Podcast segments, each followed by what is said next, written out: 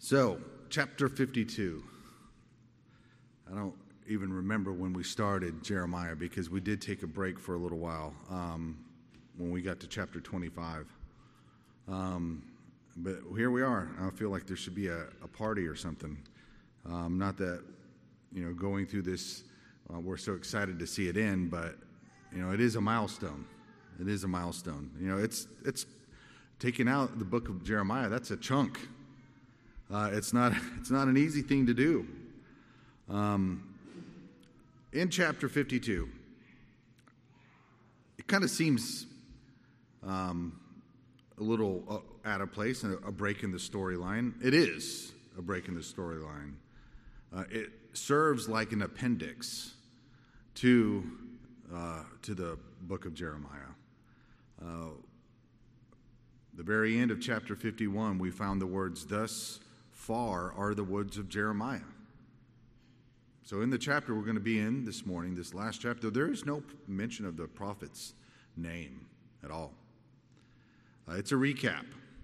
Uh, the text in chapter fifty-two seems to be taken um, from Second Kings in chapters twenty-four and twenty-five. Um, and even a lot of it has already been uh, touched on in Jeremiah chapter thirty-nine. So it's a recap. It's a um, going back in and coming back in and, and retelling some of the more important parts of the story that we get out of this book. Um, so whoever it was that added this material, we can kind of discern what their motives were. The, the main intention was to reinforce Jeremiah's status as a prophet, because these things came true. In fact, it is believed, just because of the timing, at the very end of this chapter, we're going to be talking about um, how one of the kings was reinstated. Well, not Not reinstated, was brought out of prison, uh, released from prison, and was allowed to dine at the, ba- the king of Babylon's table. Well, that didn't happen for a long time, um, many years after uh, Jerusalem fell. So this is definitely an appendix that was added. If you look at the Septuagint, this comes after, if my memory serves correctly, after chapter twenty-five. Now, again, it's, it's the last chapter in uh, the text that we have, um, but uh, it is a definitely a retelling of things. So I'm going to break this down, and what I'm going to use is the way to break it down. The outline here is, uh, I just, frankly, I borrowed from the Bible, um, the E S V, um, and their own, the pericopes that they set up. Uh, the little subheadings they have. So that's how I'm going to break down the text, uh, all thirty-four verses. So the first eleven verses, um, we see the fall of Jerusalem being recounted. Um, so let's just start there. Verse one, Zedekiah was twenty-one years old when he became king, and he reigned eleven years in Jerusalem. His mother's name was Hamutal, the daughter of Jeremiah of Libnah. And he did what was evil in the sight of the Lord. You know, I'll just break there for a second. You can see how this could have been something that would come from Second Kings. Because, again, it's almost verbatim. All right, picking it back in in verse two. And he did what was evil in the sight of the Lord, according to all that Jehoiakim had done. For because of the anger of the Lord, it came to the point in Jerusalem and Judah that he cast them out from his presence. And Zedekiah rebelled against the king of Babylon. And in the ninth year of his reign, in the tenth month, on the tenth day of the month, Nebuchadnezzar, king of Babylon, came with all his army against Jerusalem and laid siege to it. And they rebuilt, or rather, and they built siege works all around it. So the city was besieged till the eleventh year of King Zedekiah. On the ninth day of the fourth month, the famine was so f- severe in the city that there was no food for the people of the land. Then a breach was made in the city, and all the men of war fled out and went out from the city by night by the way of a gate between the two walls, by the king's garden, and the Chaldeans were around the city, and they went in the direction of the Arabah. But the army of the Chaldeans, Uh, Chaldeans pursued the king and overtook Zedekiah in the plains of Jericho, and all his army was scattered before him. They were, then they captured the king and brought him up to the king of Babylon at Riblah in the land of Hamath, and he passed sentence on him. The king of Babylon slaughtered the sons of Zedekiah before his eyes, and also slaughtered all the officials of Judah at Riblah.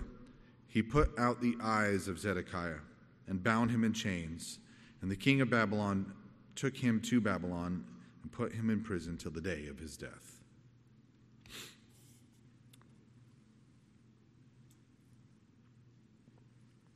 So, as mentioned before, much of this already was stated in Jeremiah chapter thirty-nine.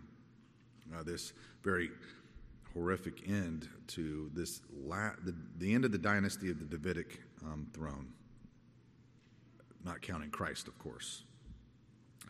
So King Zedekiah um, was good King Josiah's third son. So he came from a very good king, Josiah.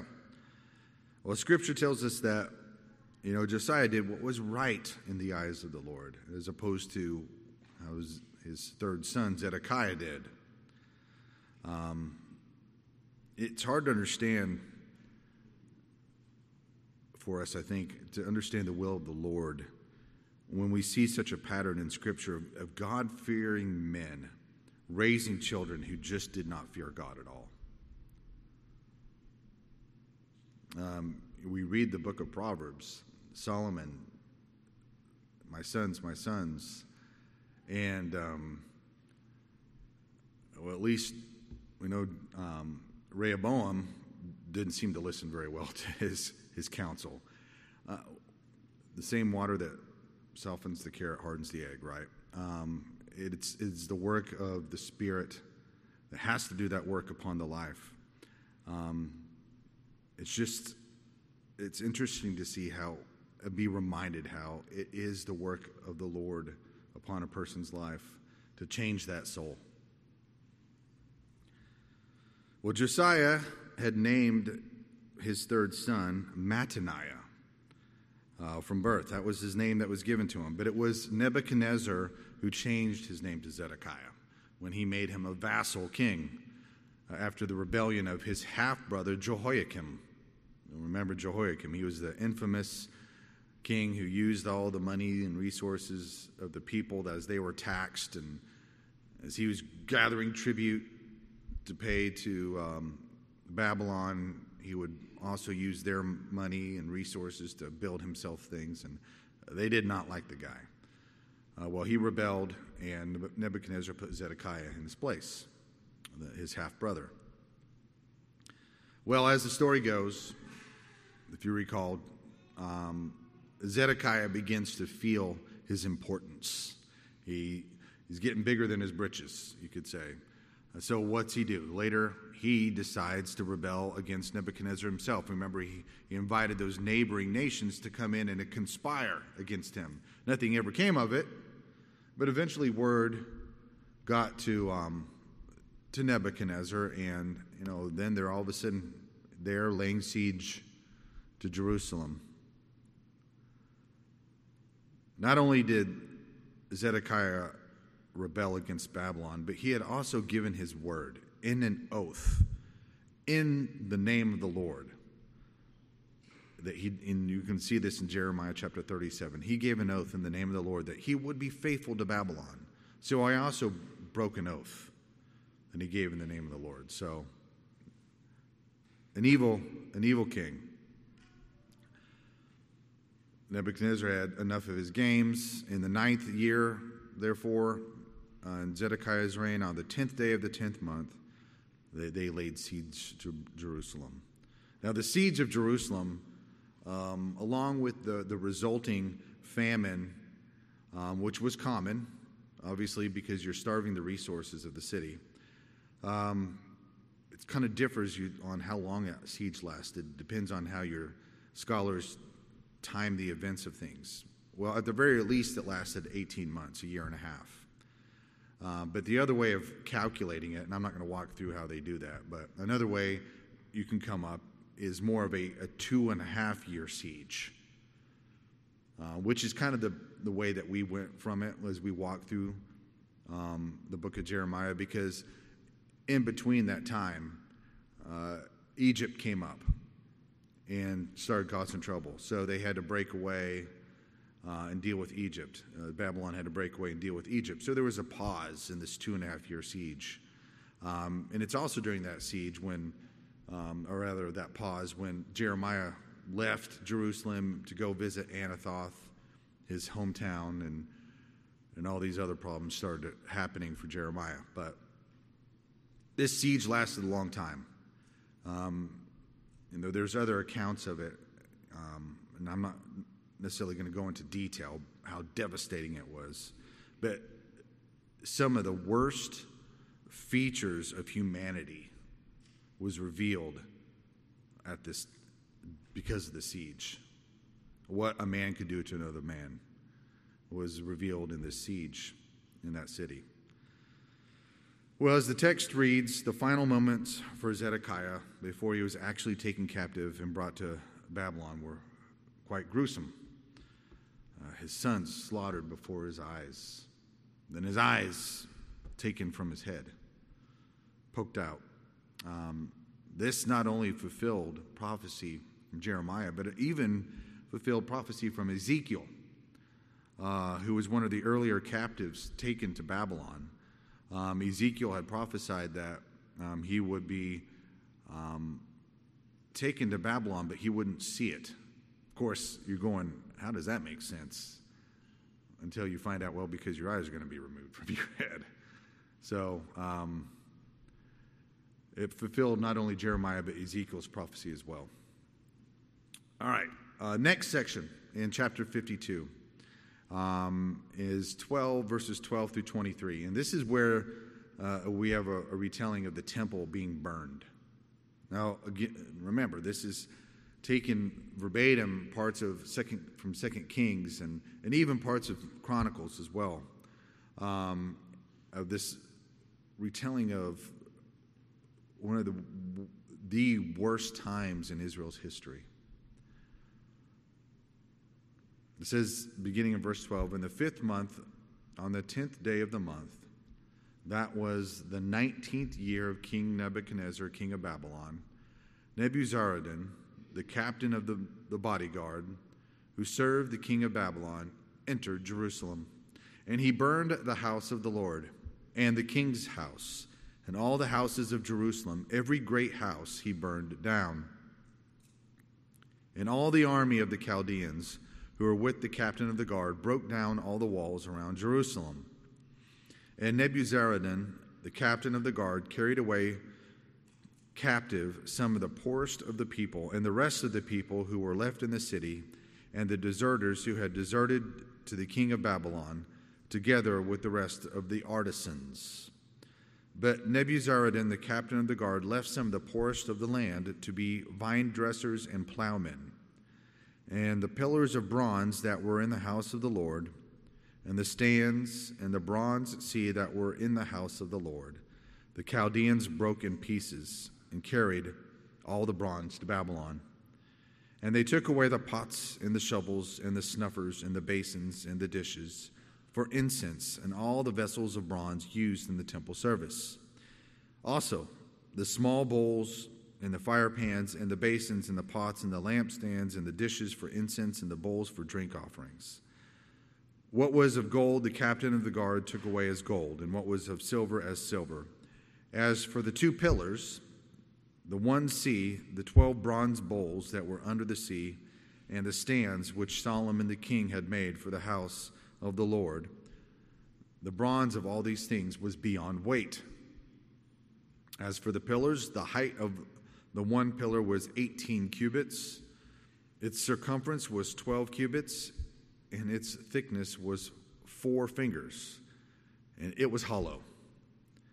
On it was a capital of bronze. The height of the one capital was five cubits. A network and pomegranates, all of bronze, were around the capital, and the second pillar had the same with pomegranates. There were ninety-six pomegranates on the sides. All the pomegranates were a hundred, upon the network all around. Now, as I'm sure as they came in and witnessed the splendor of what Solomon was able to create, um, how the Lord had gifted certain men to create these things out of bronze and gold and silver, um, I'm sure it was a, a sight that, I mean, we're reading here a list.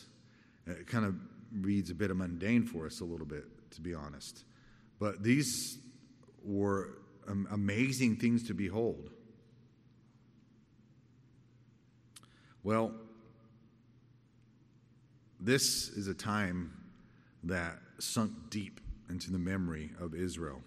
The day when Nebuzaradan, the commander of the imperial guard, he sets on fire the temple of the Lord, sets on fire the royal palace and all the houses of important people in the city.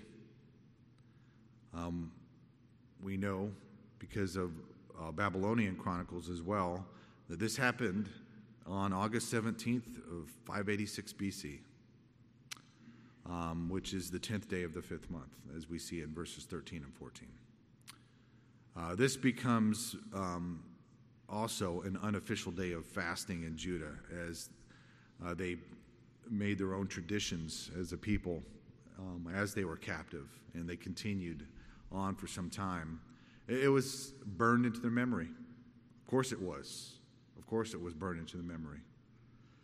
Um, I am told that the severity and the results of this, this fire can be seen still today from some of the excavations on the east side of Jerusalem, um, overlooking the, the Kidron Valley. Um, it's now referred to as uh, the burnt house, that section uh, that can be viewed, uh, this devastation. Of course, I've never seen it with my own eyes, but um, just... thousands of years later, still seeing the, the parts of the results of that. Well, Nebuzaradan, he takes a second group of people into exile.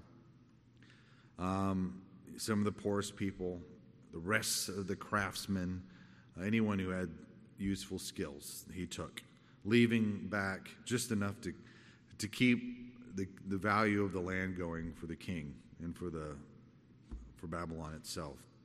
Um, it was, you know, was, if you remember when we talked about this earlier, when we went through these, uh, this account, um, the thought was, you know, it's important to, to keep that land going to some degree because it could be a staging area for for future battles for Babylon, and they need an area to come in and be able to eat and, you know, support their troops as they go off and do something else.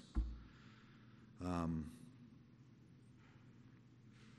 also, we covered um, how he took all these articles, again, the, the gold, the silver, the bronze, uh, the the two twenty-seven-foot-high pillars, you know, the eighteen cubits.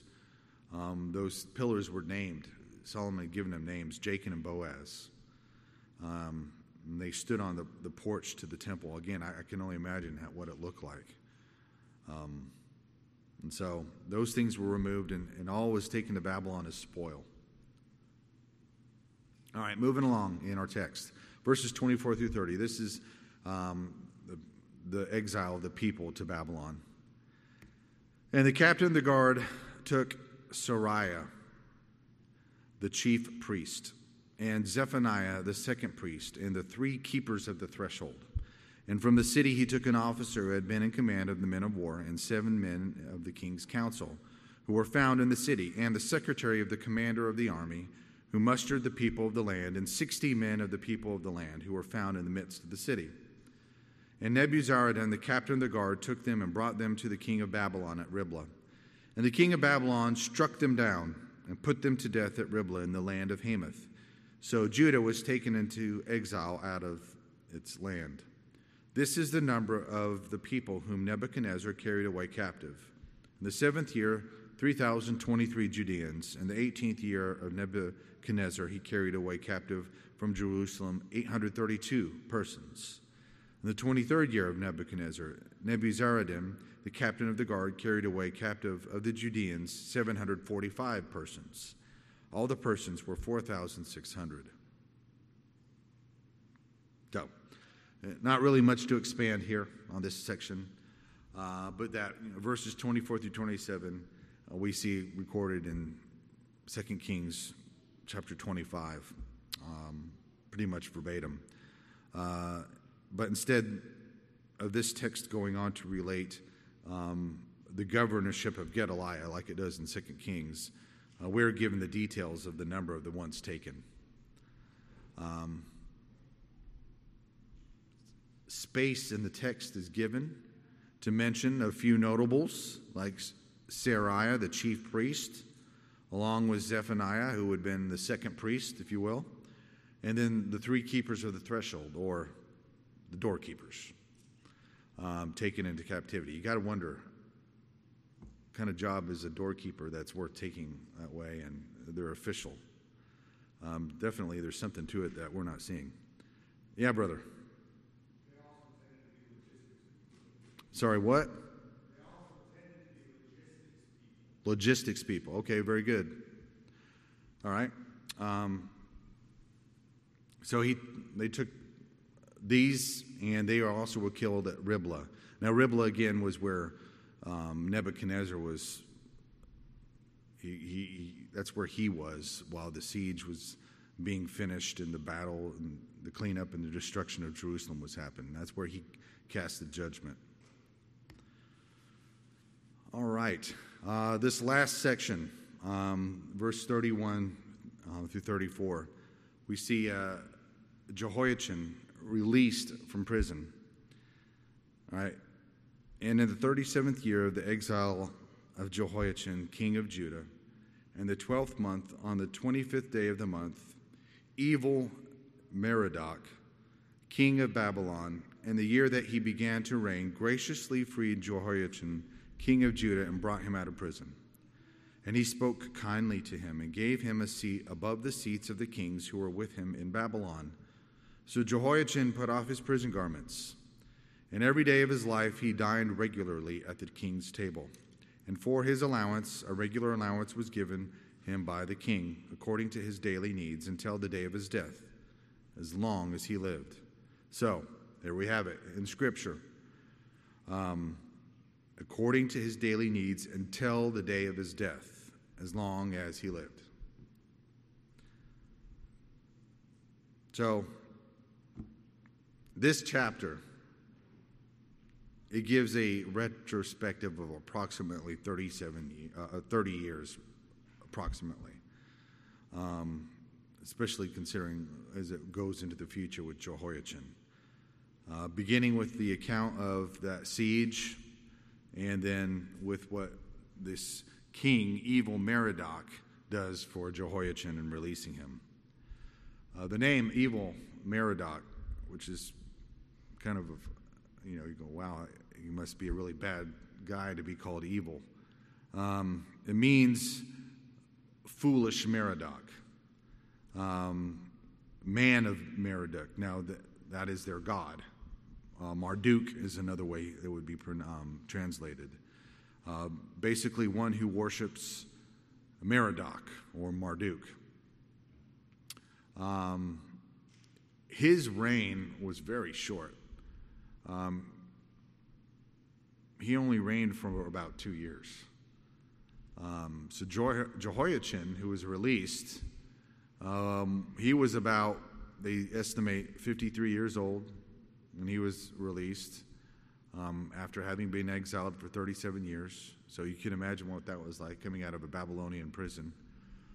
Um, this this Babylonian king who released him, he was assassinated by his brother-in-law, um, who himself came to the throne and ruled for about four years. Um, but according to the text we have in, in Scripture, it seems that Jehoiachin's kind treatment continued under this new ruler as well, because it had until the day of his death. Um, in Babylon, dying in Babylon, uh, which, if you remember, when that prediction was given by Jeremiah in, in chapter twenty-two, it would have been received with, um, at least for the ones who took him, at least half serious. with um, dashing their hopes, because they were hoping that they would see the, the reign, uh, the dynasty of, of King David continue. But it did not happen. It never happened. God, God had other plans through Christ. Well, there we have it. The end of Jeremiah. It's, it's all over. Jerusalem's fallen. Uh, the only good news is that Jehoiachin is released, that we see at least here in the text. Um, and what this is a testament to is, uh, at least in Jehoiachin's release, is um, we have a kind and merciful God. And remember Jehoiachin. Um, and he desired to continue to bless the descendants of David, and he did so in this, in this forgotten king. But the promised plan of God did not come to an end, of course. Um, we, sitting on this side of history, have the benefit to see that it really is a blessing that we get to see and read this and from the perspective of prophecy fulfilled. That's, ama- that's no small thing. Uh, we see the Lord is still in control. Um, and he continued to work through his plan of redemption, through Christ, through the ultimate Son of David, um, who entered the world and to demonstrate God's mercy and grace. Now, what I would like to do here as we conclude here is just kind of share some some of the key things that I think kind of stands out in, throughout the book. Well, we, we know Jeremiah, he died as an old man, probably in Egypt. That's, tradition holds to that. Um, he was a very brave and courageous prophet who stood up to some tremendous um, peer pressure. Um, his words are still with us today, because God's word endures forever. It, it, he wrote a very long and difficult book, uh, but you can't help but glean from his life and ministry some very clear lessons. Um, so, you know, I want to, I've captured some highlights, um, reading through some of the things that some commentators have mentioned, and um, I want to share them with you. Well, one of the first things that kind of stands out is that in hard times, we must hear and heed the word of God. They definitely went through some hard times, and I'd rather learn from their lesson and the lesson of others than have to learn it myself. Uh, we need to hear the word of God when it's not something we want to hear. Um, in hindsight, it's very clear and obvious to us that the leaders of Judah did a very stupid thing in resisting the word that was delivered to them by Jeremiah. You know, judgment was coming upon them because of their sin, and they weren't going to be able to negotiate their way out of it, just like they thought they had been able to for centuries. Uh, thinking the mercy, you know, again, mistaking the mercy of God as acceptance of what they were doing. They needed faith in God's word and obedience to God's will, just like we do. We know that, you know, God promised them. Had they confessed their sins and turned to God and submitted to um, even the judgment God was bringing through Babylon, um, being Nebuchadnezzar, that they would have been able to at least save their lives. They probably would have even saved the temple and the city from being destroyed, if they would have just submitted to um, the, the captivity that was inevitable because of the centuries of sin. But they didn't heed the word of the Lord. Uh, another thing I think stands out is that from Jeremiah is the, the, the true prophets of God are usually, if not always, persecuted.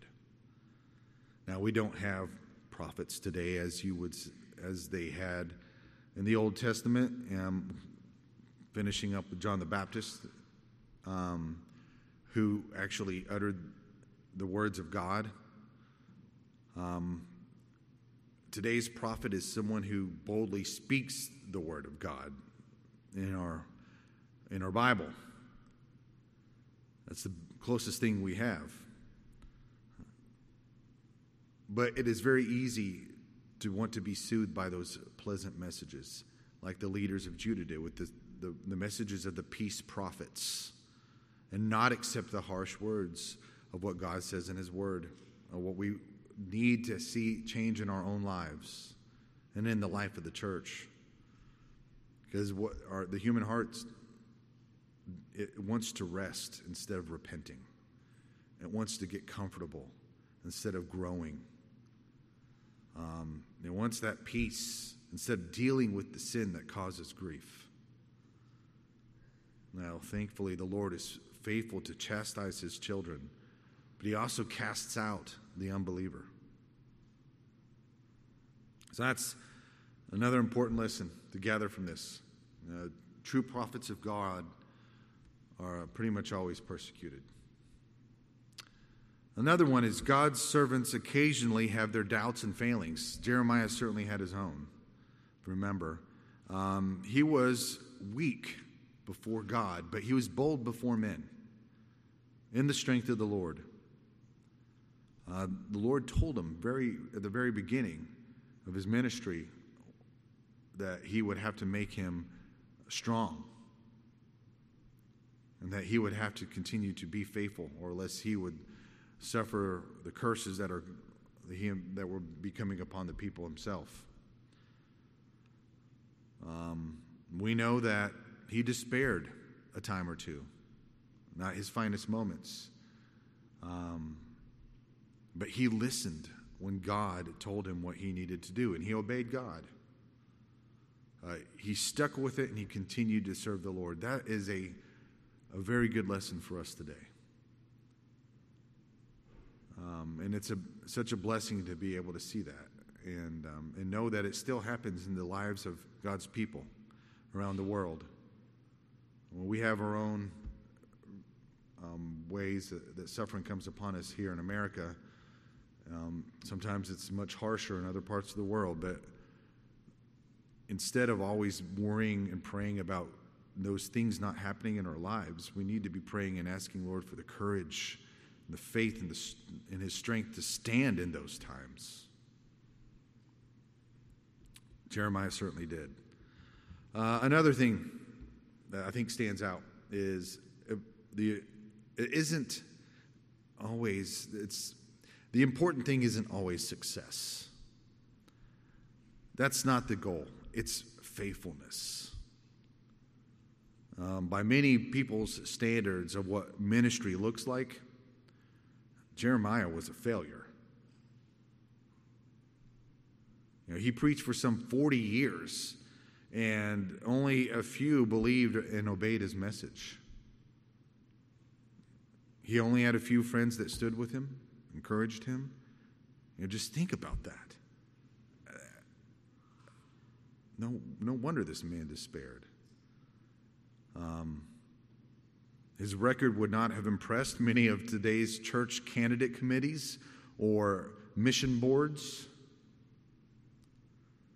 And as we've read some of Jeremiah's deepest lamentations, we see that he had failed a time or two. And that he thought, rather, he failed a time or two when God was just doing what he was said he was going to do. They were not going to listen. It's one thing to hear it, but it's one thing to experience it, right? We know this. Um... But what God saw in Jeremiah was a faithful servant. Oh, it's so easy for us to believe the lies of the devil in our own flesh, to think that we are failing when we are really trying to be faithful, um, not trusting in, the, in God's overall plan. Well, just because times are getting difficult. That's, it's not always because of sin that that happens. Yeah, sometimes it is, but it's not always.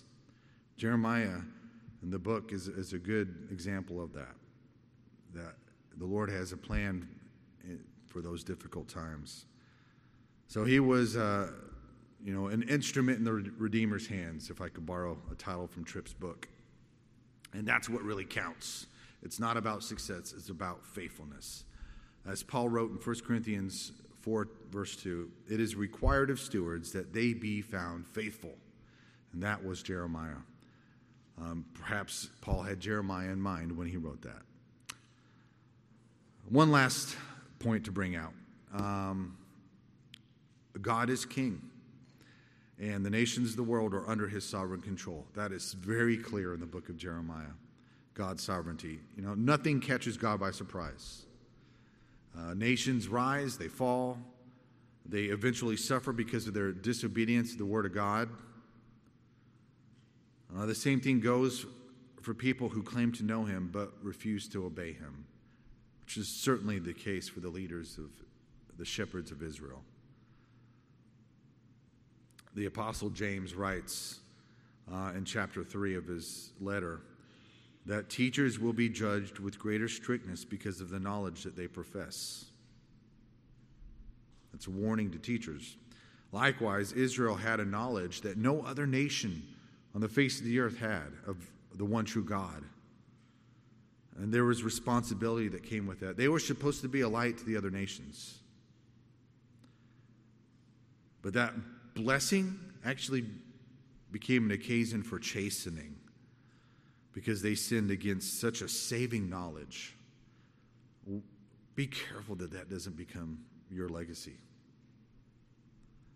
Uh, it's a very solemn responsibility for people to claim to know God and profess to do his will at the same time. By the grace of God, may we fear him and walk humbly before him because what he's revealed to us and what we confess to believe. All right. That is it, folks. Let me close this in prayer.